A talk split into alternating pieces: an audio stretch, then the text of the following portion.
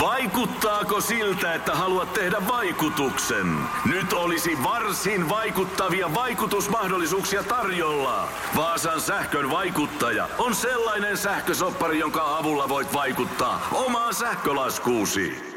Vaikuttavaa, eikö? Vaikutusaika alkaa, kun nappaat sopparin osoitteesta vaasansähkö.fi kautta vaikuttaja.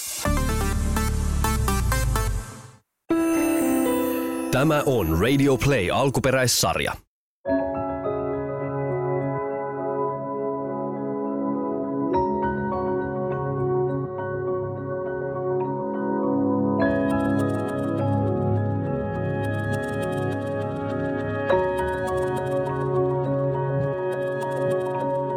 Mä oon joskus tainnut sanoa, että saattohoidossa puhutaan aika suoraan asioista. Suoraan, kauniisti, rehellisesti, avoimesti.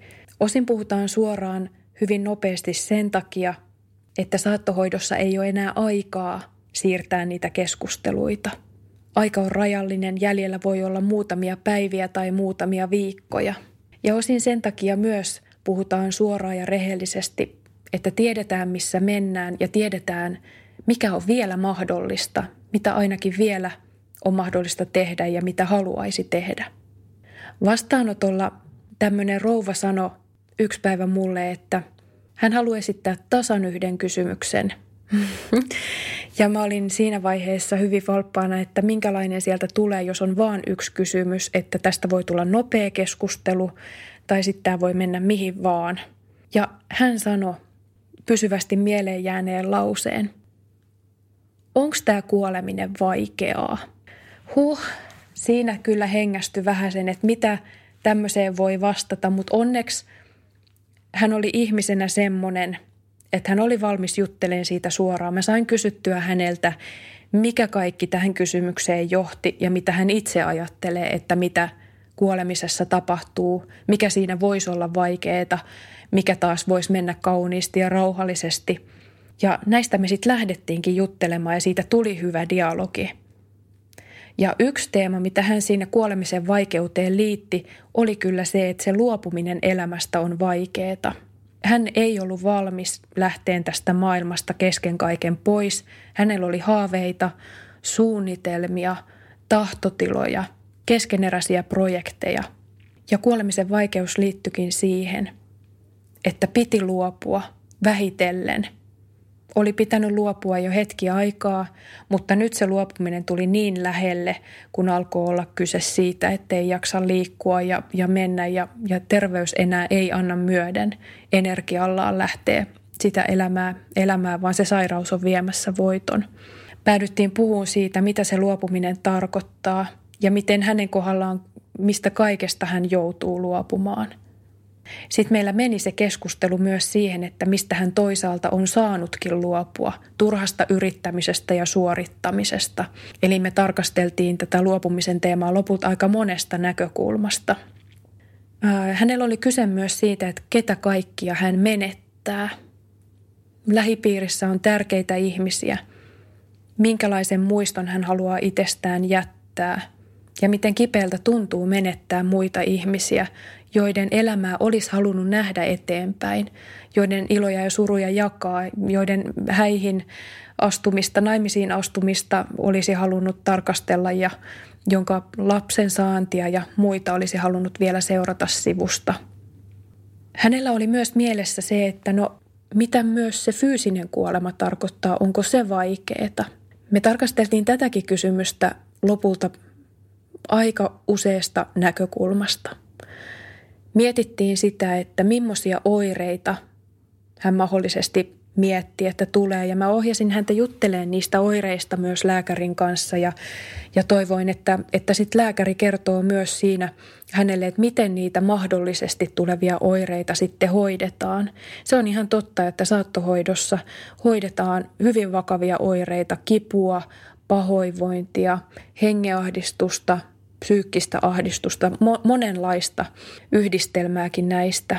Ja, ja yksi saattohoidon keskeisiä tehtäviä onkin se kokonaisvaltainen ihmisen hoitaminen niin näine fyysin, fyysisine oireineen kuin, kuin sitten myös mielen ja ihmissuhteiden tarpeisiin vastaaminen.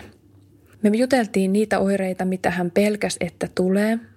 Ja sitten hän halusi myös miettiä, että jotta se kuoleminen ja luopuminen ei olisi niin vaikeaa, niin miten hän valmistautuisi siihen.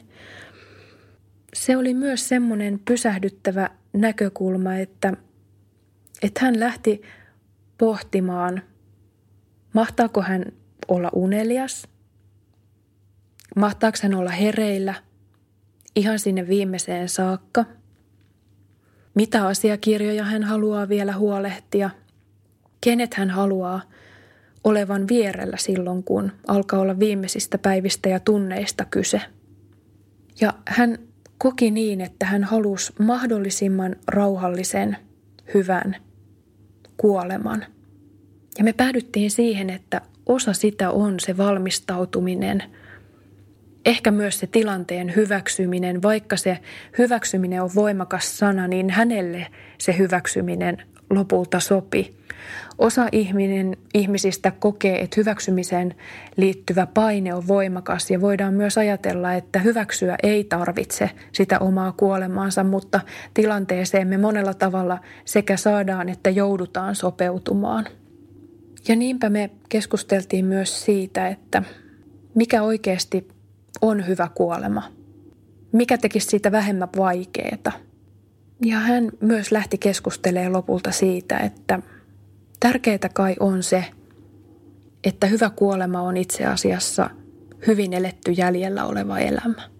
Ja niinpä lopuksi me pohdittiin teemoja, että millainen hänen elämänsä on ollut ja jäikö asioita kesken, miten hän olisi halunnut ne saattaa loppuun, mihin hän on tyytyväinen, mitkä on ollut hänen elämänsä avainkokemuksia, millä tavalla hän keskustelee kuoleman kanssa, millaista dialogia hän käy kuolemansa kanssa. Millaisia kuolemia hän oli nähnyt? Silläkin on merkitystä, onko nähnyt rauhallisia hyviä kuolemia vai, vai semmoisia, jotka on ajatellut, että onpa pelottavaa tai onpa ihminen jäänyt yksin tai, tai onpa kärsinyt. Juteltiin myös siitä, kenen apu on tärkeintä viime metreillä ja missä hän kokee olonsa kaikkein turvallisimmaksi.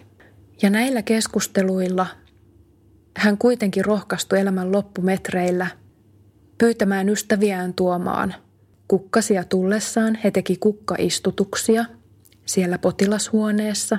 Hän kuunteli äänikirjoja ja musiikkia. Hän tapasi ihmisiä ja hän myös kirjoitti vielä kirjeitä läheisilleen. Ja osassa niissä luki päivämäärä, milloin ne voi avata. Taas päästään siihen, että kun meidän elämän rajallisuus tulee näkyväksi, niin – me aletaan tehdä todella tärkeitä asioita, joita me voitaisiin tehdä joka päivä läheisiämme kohtaan, mutta me ei aina tulla tehneeksi, koska me ei tiedosteta, että jonain kertana ne voi olla viimeisiä tekoja. Jotta se kuoleminen ei olisi vaikeeta, tai me saataisiin sitä ainakin vähän helpotettua hyvän oirehoidon lisäksi, on niin ääritärkeää uskaltaa elää ja sanoa, miltä tuntuu ja mikä on tärkeää ja kenen seurassa – sun sisältä tulee esiin semmoinen rentoutunut, leikkisä, ihana sinä. Näillä on oikeasti väliä. No, äkkiäkös tän voi erä?